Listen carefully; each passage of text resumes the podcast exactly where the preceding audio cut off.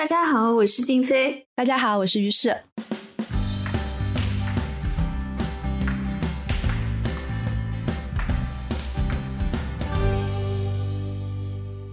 今天呢，是我们乒乓台第三十九期的正番节目，同时呢，也是第一次加入跳岛的专栏。嗯，我们的小小的乒乓台在新的一年里面呢，也会时不时的在跳岛上跳来跳去打乒乓。对的，嗯。那今天呢，我要和于老师一起聊的呢，是一个动漫作品。从去年的十二月份开始就特别火爆的一个动漫的剧集和动画书，叫做《电锯人》。是的，是的，我们今天会聊一下，就是藤本树这个年轻的人气漫画家。看到《电锯人》的时候，我还是挺兴奋的，因为隔了这么久，终于又出来了一个让人不一样的热血沸腾的形象。他是 literally 热血沸腾，是吗？就是都是血浆。我想问于老师，就是藤本树，嗯，他的作品你现在看了几部？就无所谓在哪个渠道看到的。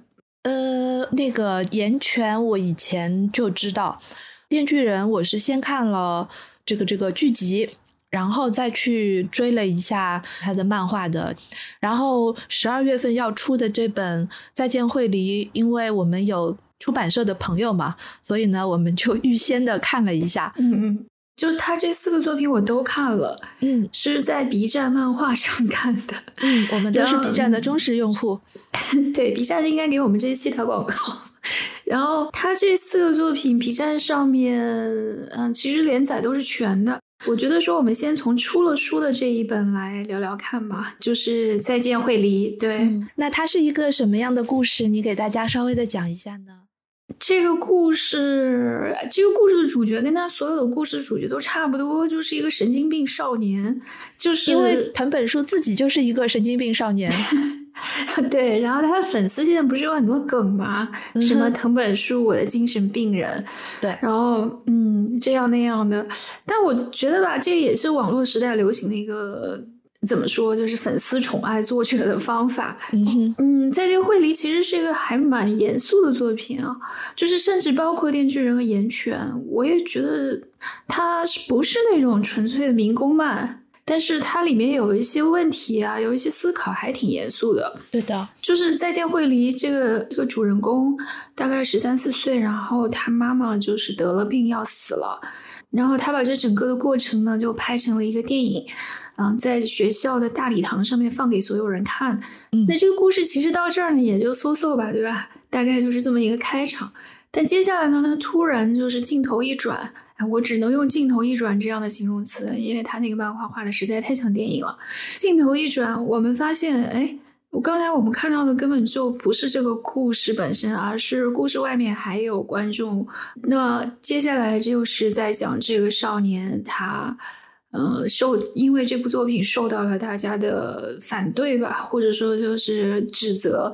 他就产生了心理问题，他就不想再拍了，甚至想要自杀。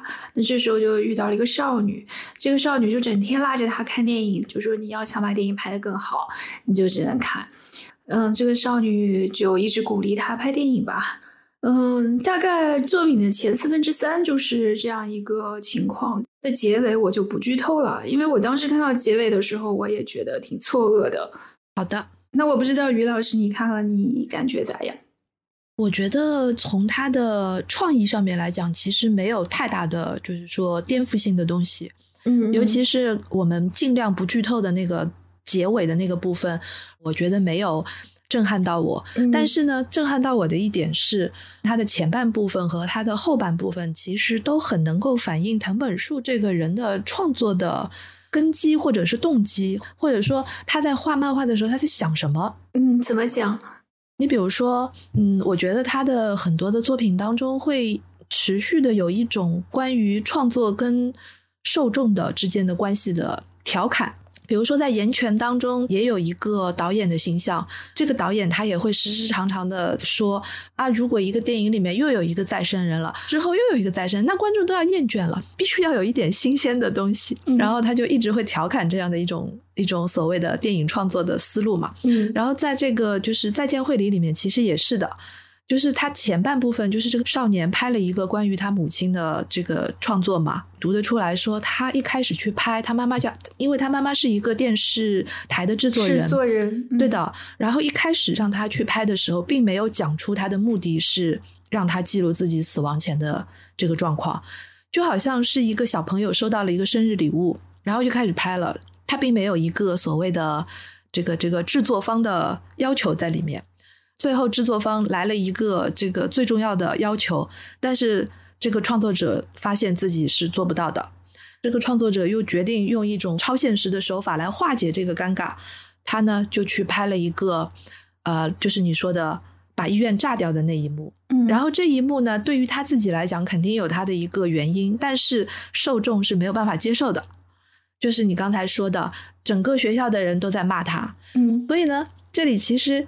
潜藏着一个嗯，媒体怎么讲？社会媒体论的一个议题，就是我们拍一个什么样的结尾才能够让观众们满意，让观众们接受？嗯，我觉得这个事情可能包含了两个比较有意思的点啊。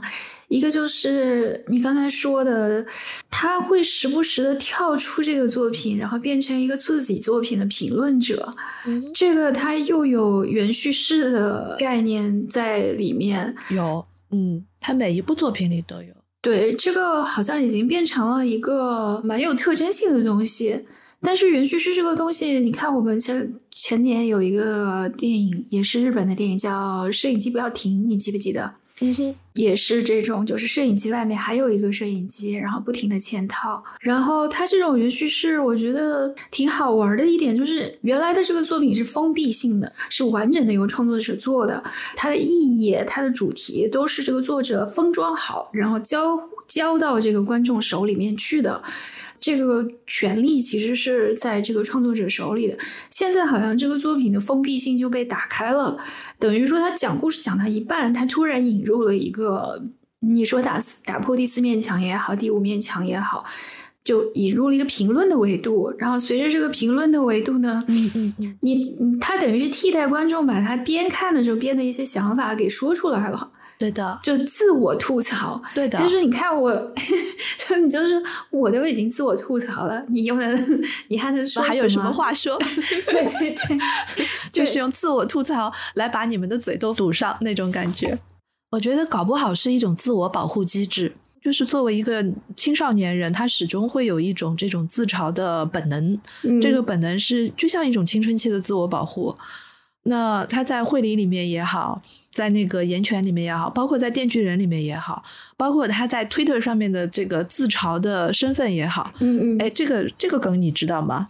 就是他冒充自己小学生妹妹，对对对对对对对，他就是在那个 Twitter 的自我介绍里面一直写的都是就读小学三年级的妹妹的这个就是人设了，然后不是前一阵子还被那个 Twitter 就是冻结账户。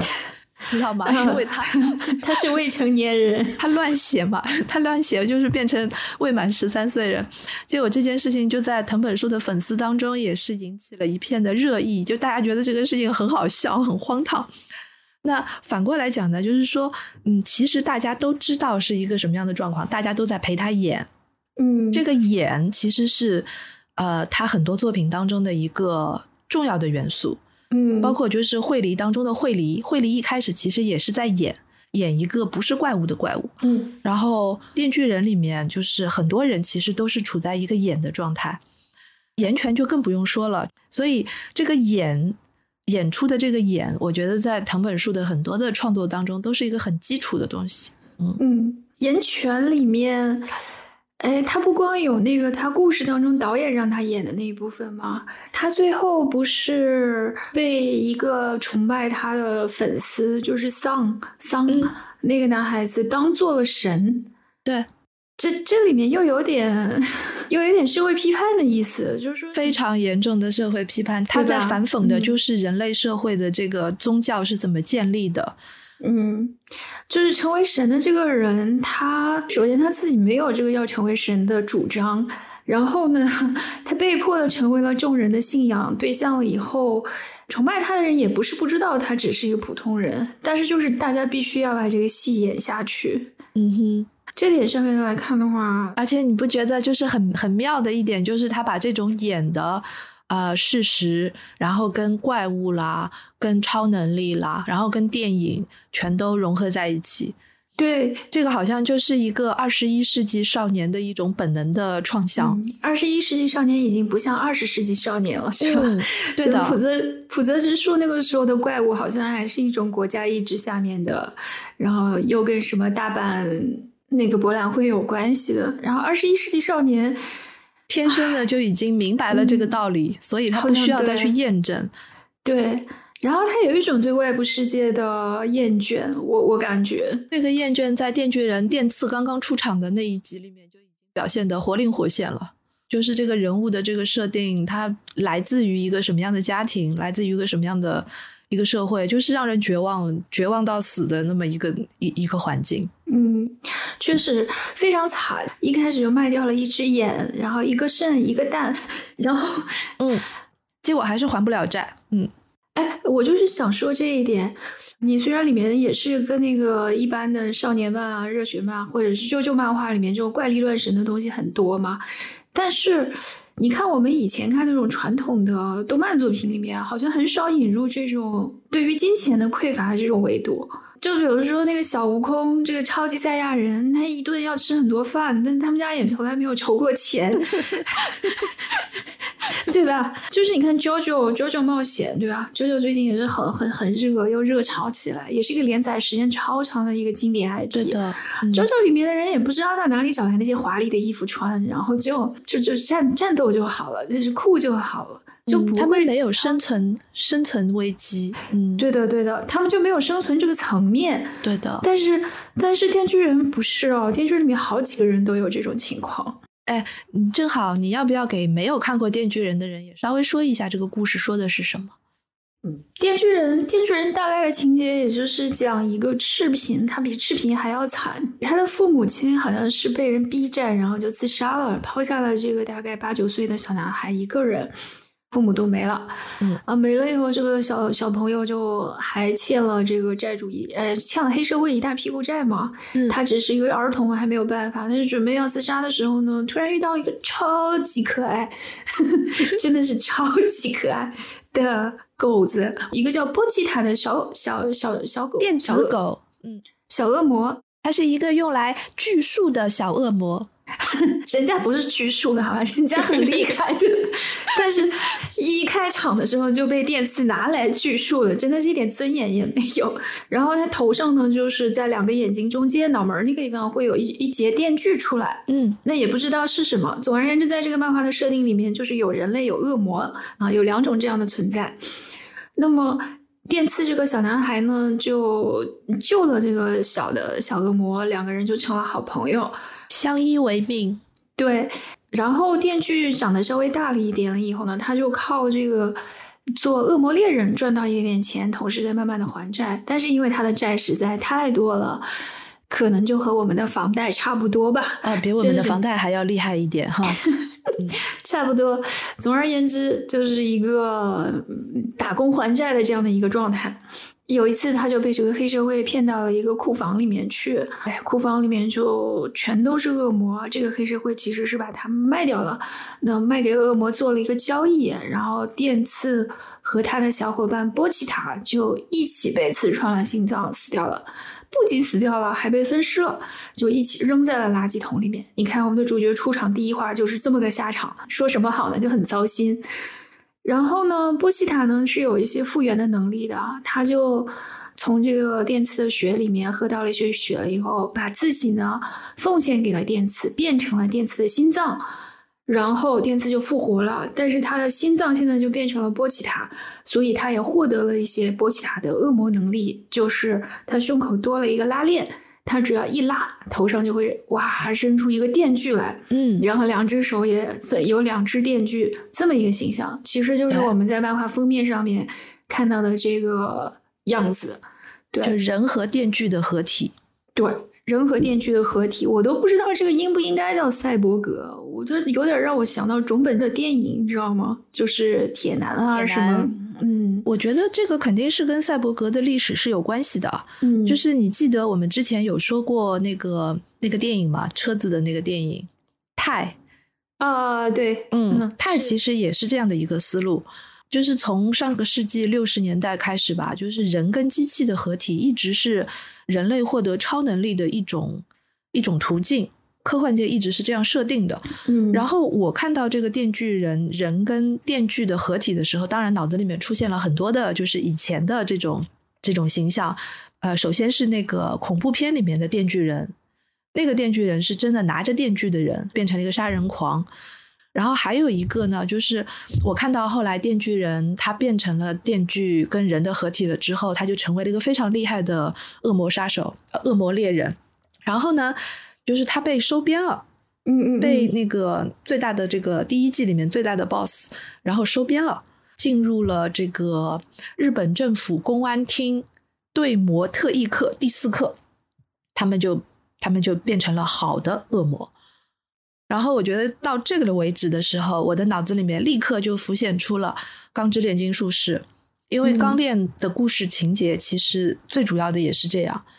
因为钢炼，嗯，又要又要开始说故事了，我稍微说一下哈。嗯《钢之炼金术士》当然它的那个题材讲的是这个人跟宇宙之间的一个契约，嗯嗯根据等价交换原则，他们可以把一个炼成阵，然后呢，你就可以比如说钢制炼金术士，它就是跟钢来这个这个进行化学反应的，做交易的。然后阿鲁跟爱德华其实他们就是被正统的部队收编了，把他们作为一个好的炼金术士，然后呢就可以去执行一些任务，去消灭一些呃破坏这个国家利益的一些坏的炼金术士。嗯，但其实他们所使用的能力是一样的。对他们使用的能力都是这个炼金术士的这个能力，所以我看到就是啊、呃电刺被收编的时候，我想，哎呀，这不就是一个钢炼的续集吗？就是我当时的一个想法。嗯，所以这就是一个考编的故事，进入了一个公务员体系。对的，进入一个公务员体系，然后你会发现，这个公务员体系里面的人其实是比恶魔更厉害的一些恶魔。对只不过就是恶魔的能力也会用于正统和非正统这么分配而已。但是呢，是天下乌鸦一般黑 那不能这么说，不能这么说。啊！不兴说，不兴说。嗯，对的，嗯你不能在节目里这么说哈。嗯，但是呢，就是钢炼的这个爱德华和阿鲁跟电刺之间还是有一个很本质的不一样。就是说，电刺，你有没有觉得这个人物其实他给你的感觉其实是空心的，包括就是他没有恐惧，没有疼痛，就是嗯，如果他没有跟旁边的这些啊、呃阿秋啦、这种帕瓦啦这些人发生一些亲密的关系，他其实就是一个空心的一个人跟兽的合成体。嗯，但是阿鲁跟爱德华就是钢之炼金术士，他们是不一样的，他们本本性里面就是人，而且是非常善良的、本质的、热血的、正义的那样的一种形象。嗯所以我觉得这是这两部戏最大的区别。嗯，所以就是会大家会用那个梗嘛，就是好耶，就是、嗯 对吧？就是电刺上一秒啊，什么这个刚刚寄予情感的人挂了，他下一秒，然后 Makima 说电刺我们去约会吧，嗯然后他马上就好耶，然后大家就观众就碎了一地，你知道吗？这什么情况啊？这个主角是什么情况？就是我觉得从常理来说啊，就是从我们理解那种传统的故事里面，这个主角非常没有行动逻辑。就是他内心也没有动力，嗯，只是为什么呢？他好像真的就是纯粹凭在本能驱动他的，就只有两个东西，就是性和食物。这个就已经非常的弗洛伊德了，对不对？然后我我我觉得这好像是两，就是完全是两种创作观，就是两代创作人之间的一个，对对对对对，对吧？就两代创作人之间泾渭分明的一根线。就是到了电刺这里吧，你也可以说这个人他他就是，就包括岩泉那个故事里面，其实最后他在不断的在问的一个东西就是活下去还是死掉。他一直想死，但是死不掉。然后所有的人都要跟他说活下去，但是活下去就是痛苦，死亡就是虚无，所以你没得选，你要么选择痛苦，要么选择虚无。这怎么办呢？所以就变成了一种，我觉得电刺其实也是有这个有这个痕迹在身上面的，就最后就是一种，我觉得还是挺存在主义的。就你自己要选择成为什么样的人，你就是什么样的人，你不再从那种传统的人际关系当中得到一些我们。嗯，传统的社会价值建构出来的家庭啦、爱啦，比如说我是一个人，我应该有人性。结果存在主义出来说，你的主体性都很可疑，还说什么人性，对吧？完了以后，你就是就就凭着本能吃，还有性欲吧？对的，我记得我跟我当时看的时候，我跟你说，呃，电刺一想到舌吻就会把舌头伸出来，结果还被你骂。我没有点，对你说我的点很奇怪，我这你这个人 笑点也太奇怪了吧？哪里有奇怪了？这个就是这里很好笑的一个点呢，就是它的本质啊。我的意思是，他把它画出来，这个就是那种渴望，就是把舌头耷拉下来伸出来，就是那种撒塔兮兮的样子，觉得就觉得是真的很好笑，把于老师的上海话都给逼出来了，就是。好，这段剪掉，不要了，我觉得不是挺可爱的吗？我觉得他那个动作就很像狗啊，然后就很很恶心啊！我说实在的，他怎么恶心了啦？他就是一个很可爱的，而且他就是在那个点上面跟马奇马不是很像吗？哪里？马奇马有做过这种动作吗？马奇马就是小狗啊。好吧，那可能我跟你的理解实在是不一样。我我 我说实在的，这个漫画看到最后，我也很我也我也很崩坏。我觉得就不是说这个这个崩坏，就是我们。我觉得我是正常人吧。我看了这个东西，我我肯定要崩坏的呀。特别是到结尾，我不是昨天也跟你说吗？我说我看完了就觉得恶心。我理解了萨特说的那个恶心。嗯，我还真没有。嗯，哎呀，你真是重口味啊！哎，太可怕了，你你比马 k 马还要可怕。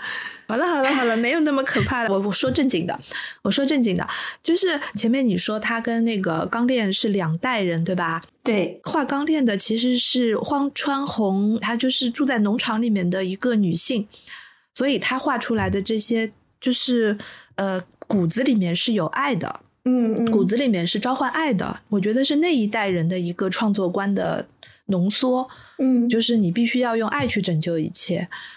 然后像藤本树，他就到了他这一代人，基本上就是不信这套了。嗯，很好笑的是，他们两个人就是藤本树跟荒川弘，好像因为电锯人的缘故，他们进行了一次历史性的会晤。历史性的会晤，对的，对的，对的，就是因为我不知道，就是说是不是因为他们这两个作品多少有一些相像，所以才会就是牵上线了。很好笑的就是他们两个人会面了之后，呃，钢炼的漫画书因此得到了一场加印，所以呢，就变成了说藤本树帮荒川弘带货了。天呐！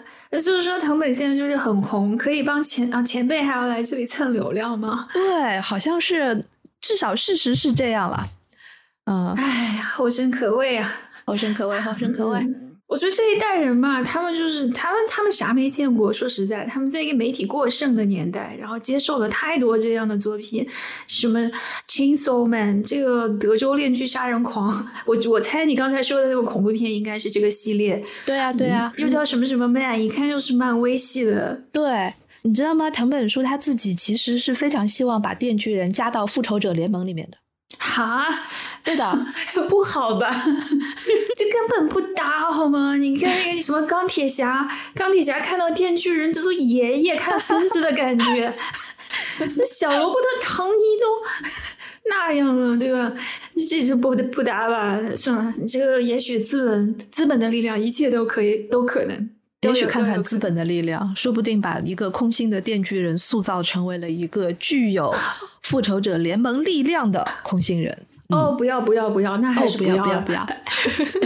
不 不不不不，那我宁可看现在这个更 cult、更更更空心的版本，就很纯粹，对吧？嗯。但是就是不搭。嗯，我觉得电锯人现在这样，然后他被 MAPA 改编成动画，都已经被大家说成这样了。他如果再把内核改的更符合传统的那种什么爱啊，这还了得？嗯，那是不了得。它那个味道都都失掉了，它那个特色也没有了，那又何苦来呢？是吧？对啊，所以我觉得他想到舌吻就吐舌头这件事情，我觉得挺好的，就维持在这个状态。虽然可能会让呃金飞老师这样的这个观众感到一点恶心，但是我觉得总比用。爱去解救他们要好很多，对吧？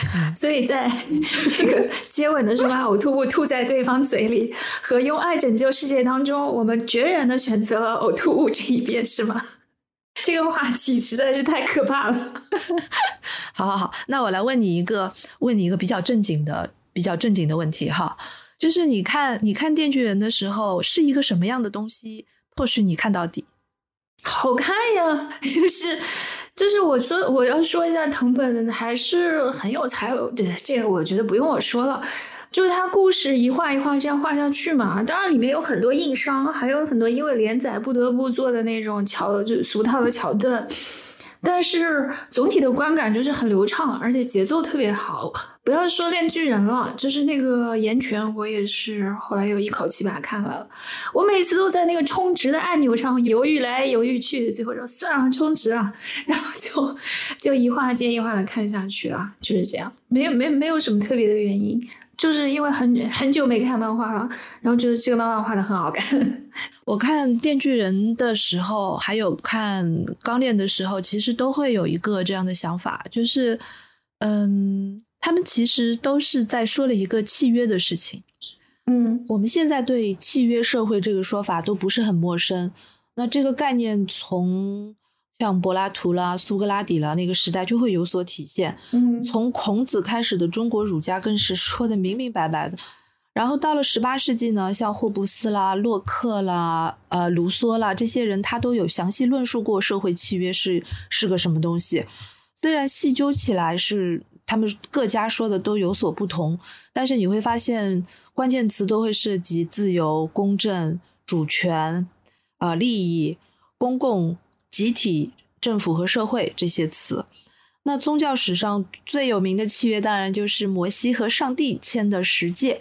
嗯，文学史上最有名的当然就是《浮士德》。嗯，那电锯人呢，就是就是和各种恶魔签订的一个契约。正是因为这一点，所以可以把它看成一场大型的隐喻。嗯，就是恶魔提出一个什么样的要求，我要什么，然后。你答应了之后，你就会拥有我的这个恶魔的能力，对吧？然后呢，你你会发现这里面没有一个人是会违约的，恶魔不会违违约，人也不会违约。再往前说，那这个人除了人跟魔之间是这个样子，人跟人之间也是这个样子。比如说黑社会，而且他们。成立的或者说留存下来的一个重要的原因，就是因为契约制。嗯，所以就是电次在跟黑社会打交道的那个过程当中，就是已经变成是一个普通的小老百姓臣服于一种契约制的社会制度。然后呢，他被扔给了这个恶魔的世界了之后呢，他是跟恶魔之间维持一个契约。他被收编了之后，他就是跟一个官方的体系保持一个。契约的关系，嗯，所以你可以把它整个故事看作一个一一个巨大的隐喻。你表面上看起来它是一个呃人跟机械跟怪兽的组合，但是其实就是一个嗯，是一个人在一个很多合同约束的世俗情况下会做出的一些选择。嗯，这个角度也蛮有意思的。嗯，而且你看到这里的时候，你肯定会想啊，就是我们所有的人其实不都是。活在契约当中的吗？嗯，这事这事儿不能细想，这事儿不能细想，对不对？但是就是说，电次我们至少可以把它拿出来说，他因为契约拥有了一个无敌的这个这个武器。然后他又失去了他的人性。那我们跟比如说哪些人或者哪些魔或者哪些集团签订了一些契约，那我们得到了什么？我们失去了什么？这个交换跟得到是不是一个等价交换？所以这个是我当时看的时候脑子里面出现的一些遐想。嗯，你刚才在说这段的时候，我脑子里面整个就有一个声音，就是马克思对这件事有话说。马，你说，你说，你代替马克思来说。对啊，你看这个整个《资本论》不就在讲这个事情吗？就是啊，这个人是需要交换，呃，不就是就是整个资本主义的出现，就是因为要有交换。然后，那他他的这个契约，如果我们把它理解为是这种交换的话，它不一定是等价的。谁跟你说交换非要等价？刚练说的。哎呀，刚练住在农庄的心地善良的人就会这样认为。你现在这个残酷的资本主义世界，你有能把自己交换出去，已经感恩戴德了，好吗？你像寄生虫，就是《奉俊昊》那个故事里面，这帮人想交换都争取不到一个交换的机会呢。对，就是这这你你你你想异化你都没资格，然后你就只能从人降格成虫。嗯你你，这个叫什么？这个就这个电刺的情况还稍微好一点，就是他至少就是最后，他父母其实也是因为在这种压迫性的契约的压迫下才死掉的嘛，对吧？问题是人死了，这个契约依然有效，对，就很可怕。它里面的设定就是说，跟恶魔签订的契约你是不能违约的，违约的条件就是死，所以你必须履行。但是呢，这些恶魔虽然他不会违约，但他会划水。我觉得 说得好，就是你看那个早春秋那个大狐狸，对吧？他他就只能交换一个狐狸头，然后狐狸头还只挑帅哥，就很搞笑，就很藤本树。我跟你讲这段，对啊，然后狐狸就你就嘣的一下就把对方吃掉了嘛。但是好几次那个狐狸出来的时候，嗯，我好像吃了很奇怪的东西啊，我走了，再见，就没了好吗？怎么回事？你这个不算违约吗？你们这个合同签订的时候也不看一下附加细则吗？然后就直接点了一下下面那个勾勾，就点同意了吗？嗯嗯，经常是这样的。对啊，所以他们这个契约定的太粗了，哪有我们现在现在这个我们这个真实世界当中的几十页的合同，然后再加细则，要有一个律师团队来帮你看。在这种契约社会的话，就你每天你要点多少同意，你就打开手机，嗯哼啊，就是比如说某外卖软件啦，某宝啦，对吧？我们每天都在这种不停的在拿自己东西出去交换、交换、交换，它不一定是等价的。所以我就就觉得就挺马克思的。那在这里面，在这些人里面，你最喜欢哪一个人物？你说到《电锯人》里面吗？嗯哼，我就早川秋啊，肯定是早川秋啊。早川秋就是妈妈一样的存在啊，在这个糟心的世界里面，这就是这个剧里面唯一的一个善良的人。季野也很善良啊，我觉得季野这个形象应该是很多日漫的这个这个观众最熟悉的一种形象吧。为什么就性启蒙的大姐姐吗？对啊，啊啊！他住进那个早春秋家那一段，我就觉得特别像那个《新世纪福音战士》里面，对对对对对对对对对，是吧？就是新一期和那个米萨德斯啊梅里小姐之间的关系，嗯，就是有一点，哎，所以他进去，我就哎，又来，又是这种情节。我不知道，我不知道大家会觉得这个故事里面最有魅力的人物是哪个？会是 Makima 吗？嗯。应该最让人嗯搞不懂的，或者最吸引大家看下去的人物，应该是马奇马吧？那你你喜欢的是？我喜欢电锯人呀，电刺啊！我喜欢电刺。嗯，哈，好吧，意想不到啊？为什么？就空心人啊，就是一个热血，就是一个他没有热血，他就是一个空心人，但是他做的一些事情让你觉得很爽，就是很单纯。嗯，尤其是在这个暴力的这个层面，我觉得我心情不好的时候看《电锯人》这样的东西，会觉得很有宣泄性，很有治愈力。嗯，就是这种治愈力是个恶趣味的治愈力，我我我不否认，但是它确实有效。嗯，像马奇马这样的一种形象，就是他，我觉得他背负了太多东西了，我对他的这个支配力也深表怀疑。嗯。Makima 的目标有一点就是多，太太错乱了。他其实只要有一个目标就好了。对啊。但是他给他的这个设定呢，又是一个非常强大的能力，就是支配。就这个支配能力，不过，但是我真的想到了，就是黑格尔的那个精神现象学，它里面有一章就叫“自我意识的独立与依赖”，然后冒号主人与奴隶。他就是整个在讲这个主人意识和奴隶意识之间的辩证关系吧，所以这章节就非常，我就不念他的这个原文本了。但是他分析了一大段以后，他就说，独立的意识的真理乃是奴隶的意识，而主人的意识反而是虚假的。所以我看那个 Makima 的能力是支配的时候。我在想，如果他的能力真的是支配，那他要什么，他只要直接的去拿就行了嘛？那这个故事当中，那何必要搞那么复杂呢？对呀，那这个故事当中，他想要的东西也很有象征性，就是电刺的心。那从表面的意义上来说，就是他的那颗肉身的心脏，但实际上，你当然也可以联想成，就是你要一个人的心。那你要这个电刺的心，你就不能这样予取予夺吗？我觉得这个能力就是设定上面有一些 bug 啊。我觉得，我觉得他这个设定对吧？其实是用比较通俗易懂的解释的话，就当然黑格尔是个很高级的解释，但是你你你引述的那句话，我觉得用在 S M 上面是非常恰当的。对他就是用来讲的，就是很多很多人声称自己是什么天生的 dom 啦什么的，但是其实他们才是主人，对不对？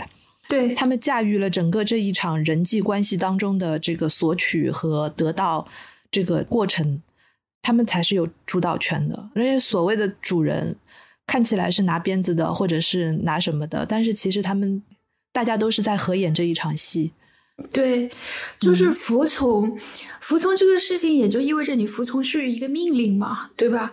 然后你看，如果就是是完全没有主体性的奴隶，那主人其实是没有办法支配他的，就是你没有这个奴隶的 consent，其实你是无法无法支配他，对你无所征服。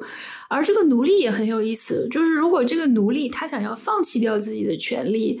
啊，他放弃到最后什么都可以不要，但是他没有办法放弃掉的就是他的主体性，因为最后你还是要有一个主体去 consent 去放掉这个东西，对吧？那你觉得电刺有吗？我觉得电刺其实 Makima 拿他是没办法的，因为如果 Makima 真的是就直接拿走他的心脏不就完了吗？这这是很简单吗？你不是很厉害？那他为后最后那个电刺不是还跟雷赛谈恋爱，差一点要谈恋爱？Monkey Man 还大费周章的去把雷赛杀掉，何必呢？电刺可能没有办法控制的地方，也正在于他的空心。就是其实他的主体意识是在形成中，在这个漫画当中看到最后的话，他杀死早川秋的那一场，不是他化成了雪打雪仗吗？这段很经典，嗯，我也很喜欢，是吧？打雪仗的时候，其实你是看到他是有心的，他那个时候他在哭。你如果没有这个东西的话，你你哭啥呢？你无所谓，对吧？就是谁死了我也无所谓。他自己也想过这个问题的呀。怕我死了我会怎么样？然后谁死了我会怎么样？Magima 死了我可能会伤心，但是接下来马上有好耶。对我觉得就是就是这个东西到了最后，它还是有一点在的，就是传统的那个东西。我就说，其实你刚才说那个问题的时候。我觉得说他们这一代人和上一代人的呃泾渭分明，就区别很明显。但是我觉得他们这一代人也很挣扎，就是他不知道要不要上一代的东西，已经不流行了，不酷了，我们也不在乎了。但是我们这样真的好吗？我觉得这是这一代人的挣扎。嗯，有道理。嗯嗯，哎呀，我讲完了，真的从马克思扯到了黑格尔。哎呀。嗯，你觉得他是画无心的漫画？我觉得他不是的。像藤本树这样的一个人，他从中学的时候就是在脑子里面做做一个连载的这么一个思想爆炸的小小少年，我挺惊讶的。就是他九二年嘛，是吧？对啊，就是他这个年纪，他能想到想到一些这样的问题。就是我们刚才不是说到了电刺那个打工人属性吗？我觉得这个故事《电锯人》里面其实还有一个超人气角色啊。这个角色我觉得在传统故事中就是会被人家骂死，但是小小红，哎，对他这个人物的设定就是实在是非常有意思。他又是家里面兄弟姐妹又非常多，又做坏事，又怂，又又不可爱，对。然后说要辞职了又不辞，为什么？因为快要拿年终奖了。我觉得这句话实在是太棒，太真实了。是的。就没啥好说，你就是 你就看看这个故事里面怪力乱神的，其实都是打工人的心酸泪。所以大家就说嘛，说如果这个恶魔是以人的恐惧为养料的话，那世界上最恐怖的可能是什么房贷恶魔啊、deadline 恶魔啊、PPT 恶魔、甲方恶魔、甲方恶魔比较可怕一点。嗯，对啊，我觉得你前面说的那个什么。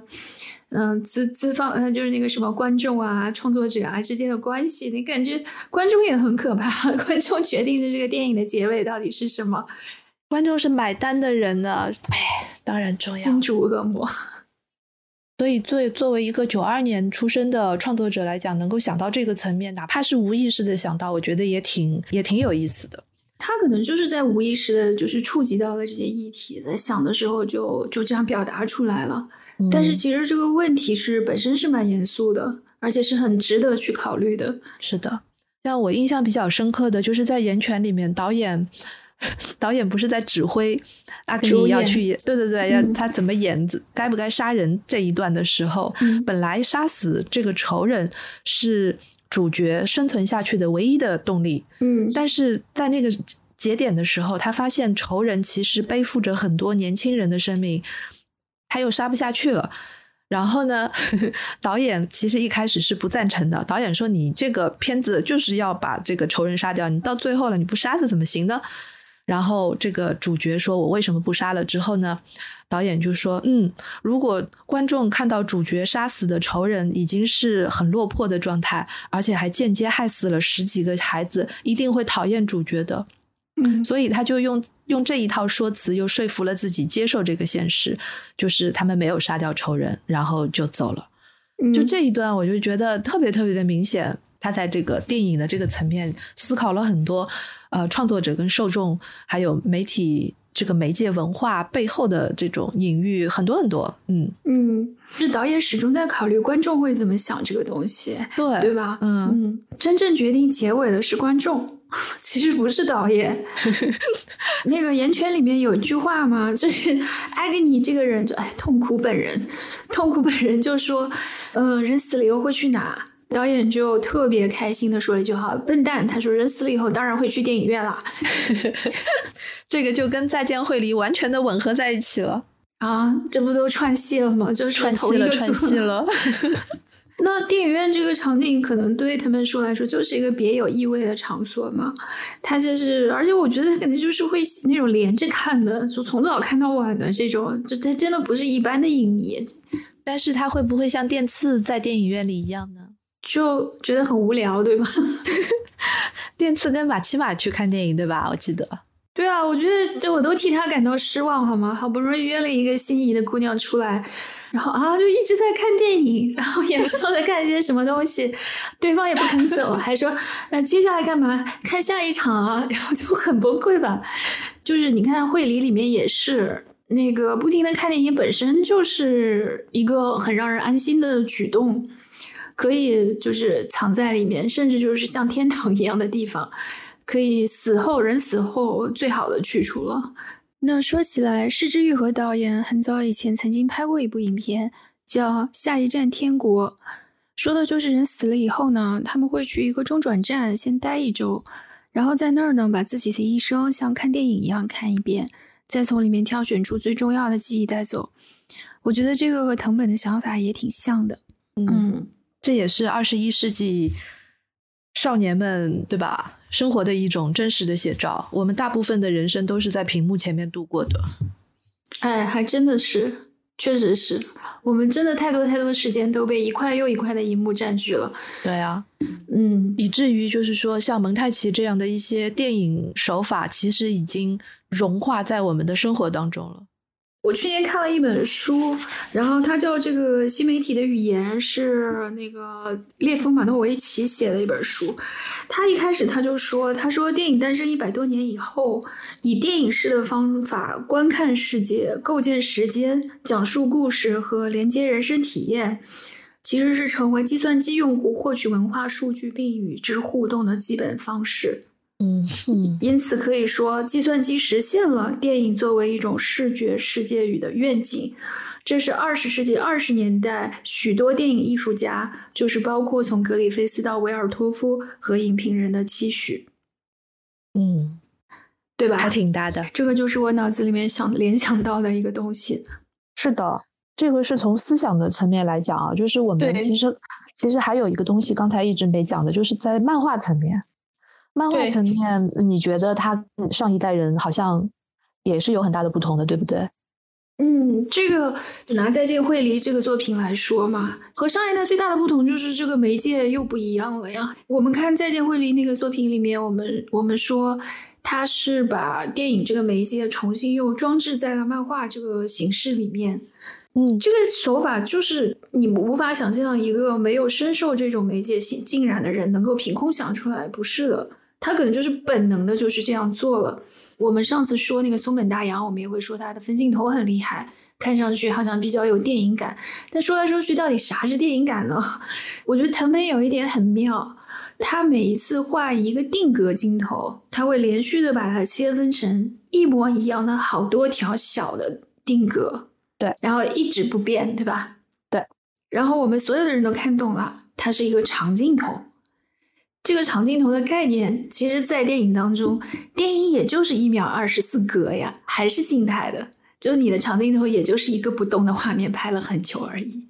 比如说像松本，我们上次说乒乓的那个时候，说到那个电影感，我们后来又补充的一段是说，他用的那个角度，就是他画的那个角度，其实是电影很难。很难拍出来的那种角度啊，它是镜头，对他画了很多是镜头效果，就是发挥了漫画的一个绘画的特点，然后做到了电影很难做到的一些一些效果。但是这种用法在于藤本这边好像就没有了。就我的观点来看，我看到他的一些漫画就好像是在看电影的脚本，因为他好像没有把力气花在就是研究镜头效果上面。松本是看上去好像有一些广角镜头，就是边上畸变的很厉害。它更多的是就是好像就用一个三十五毫米或者五十毫米的标准镜头去拍的，画面本身没有什么离奇之处。但说实在的，你不觉得它的那种所谓的电影感要比松本更强一点？松本那种画面趣味还是更强一点。但是它这个东西吧，我觉得它的那个镜头厉害是。真的是就是是电影镜头研究的头，比如说他除了这种一个一个的长镜头表达方法以外，嗯，他还有蒙太奇也挺厉害的。我好几次是因为看我是在 Pad 上面看嘛，Pad 因为不是就一页嘛，最多就一次显示一页，对吧？它也没有拉页。如果是个书的话，你翻开可能就两页，那你就会有一个满格，就是撑满那整张画。但是 Pad 你只能看到一半。然后你就再往左滑的时候，你就会发现，就像一个镜头慢慢展开的一个镜头一样，就非常就那种蒙太奇效果。哎，我很难形容，只有在漫画里面才会有，甚至电影都达不到。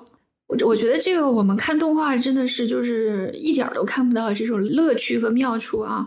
漫画里面电锯人第一次登场，就是电刺在那个仓库里面大杀四方，然后尸山血海。漫画里面其实他应该是画了一个跨页，嗯，那你只有跨页，你左边你就只看到电锯人的一部分或者是头，你一定要把它这个整个横幅拉过来，它会向你展现这个画面更多的细节，就它才会有那个震撼力，它看上去才会好好可怕，或者说好残酷，而且它其实也没有什么更多的手段，它又是黑白的，它也不像动画又加了很多特效。嗯，哎哎，说到恐惧啊，说到恐惧，我有一个我我前面没有想到的问题，就是在日本漫画的这个传统当中，其实所有人物的表情是应该有一个惯例的，或者说让大家能够读得懂的一个文法的，但是在电锯人这个形象上面其实是不成立的，因为他的电锯伸出来的那一刹那，他就没有脸了，他就没有表情了。嗯，首先这个形象放在那儿啊，它有一点让我想到桂正和后来转型了以后画的一个漫画叫《Zetman 恶魔人》。一个是我觉得这种超英超级英雄不知道为什么都很喜欢把脸遮起来，虽然像对吧？蝙蝠侠也是。哎呀，谁还认不出他来？真的是，我觉得其实以前那种西方人的这种面具，就是只遮上半张脸，就假装自己认不出来对方，就真的一直很好笑。从佐罗一直到，哎，对的，从佐罗开始，嗯，是吧？哎，就是意思意思，大家就当看一个戏。觉得实用性上面应该就没有任何可信度，好像他们是一些干什么坏事的人一样，不能露脸。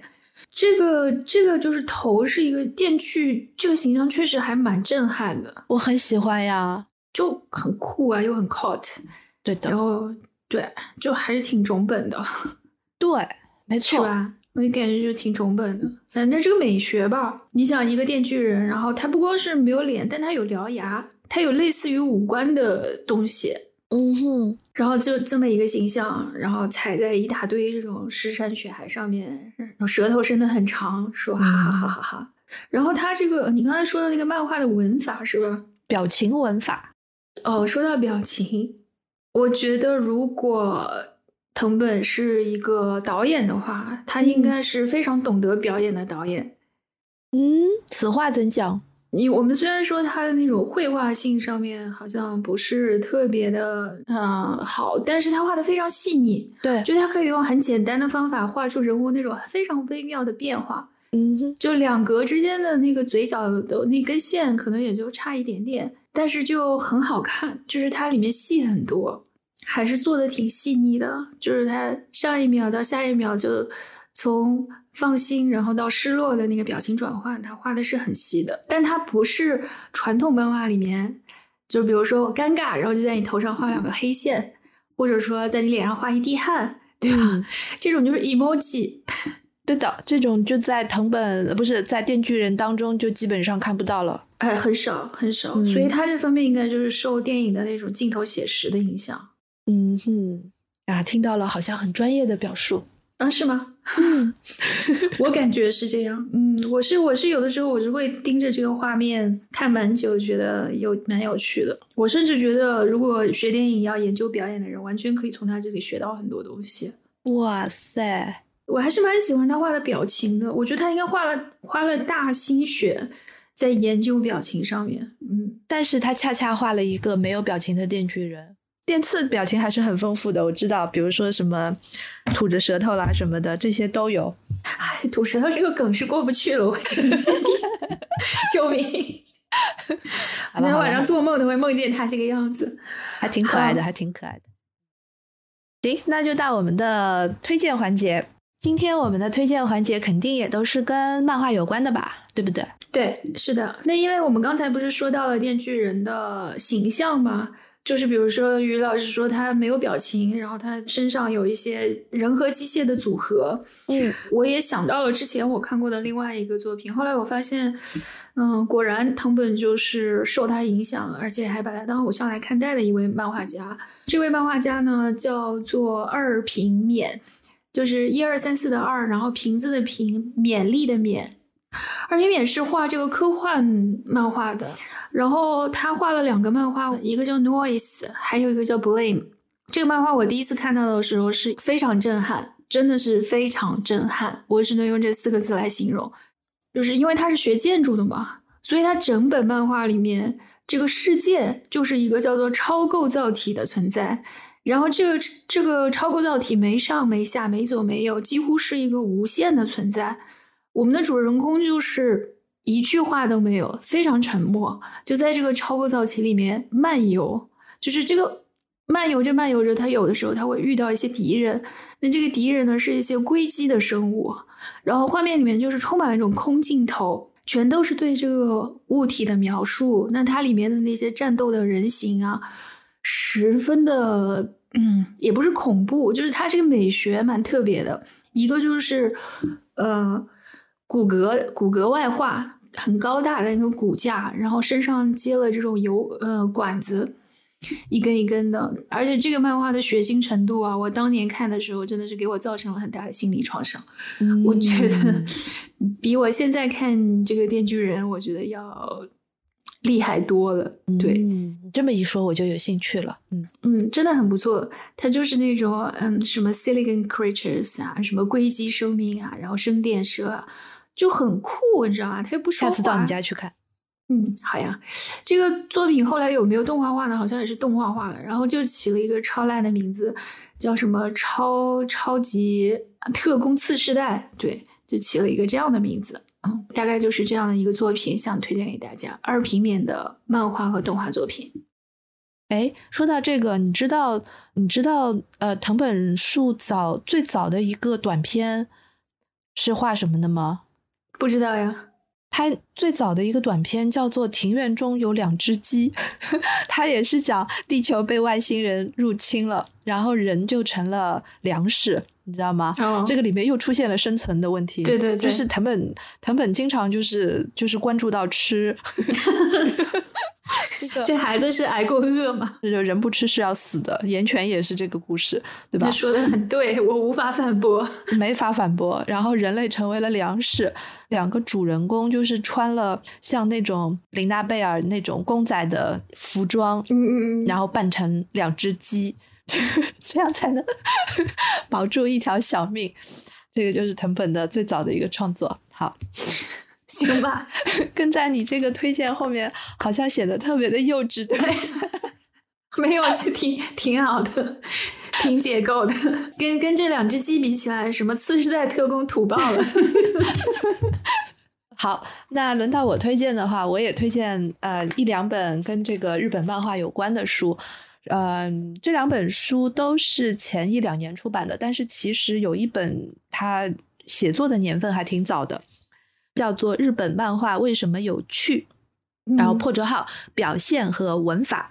那这个书的作者呢是一个日本的学者，叫做夏目房之介，他自己也是画过漫画的。然后他这本书呢，其实作为一个漫画历史的了解的读物是非常好的，就是从阿童木那个年代开始写起的。嗯就就等于说是从最早的漫画还没有进入到全年龄段之前，他就开始写，然后呃讨论了漫画家是怎么样用线条啦，用怎么样的一个比如说眼睛的设定啦、表情的这个文法化啦等等，然后就进入到这个漫画全年龄段的这段历史。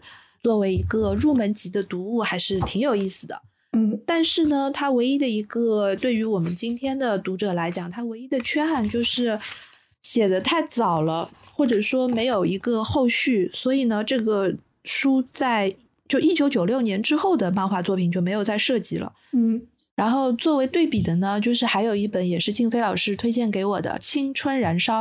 嗯这本这本关于日本动画的分析呢，它相关的这个年代就会比较近了，就是我们都会看到的吉卜力啦，还有这个呃安达充啦、大有克洋啦等等，这些都有。它的副标题呢是日本动漫与战后左翼运动。那我觉得从这个学术论文的角度来讲，它这个切入点也非常非常的有意思，因为我们通常就比如说前面那本书。日本漫画为什么有趣？它都是从一个娱乐的角度，或者说从一个绘画的这个角度去讲漫画日漫。然后呢，到了《青春燃烧》这一本呢，就很明显的是把动漫跟社会、政治、经济的背景联系在一起来来来看了。那我觉得这两种思路都非常的需要。好，谢谢于适老师的推荐。其实我觉得这个漫画聊起来还挺有聊头的。多带劲儿啊！我们我们这一次就是携带着《电锯人》跟惠梨小姐第一次跳到了跳岛上面，希望大家能够更多的关注乒乓台的新播客。我们下次再见，谢谢大家收听乒乓台，我们下期再见，嗯，拜拜。拜拜。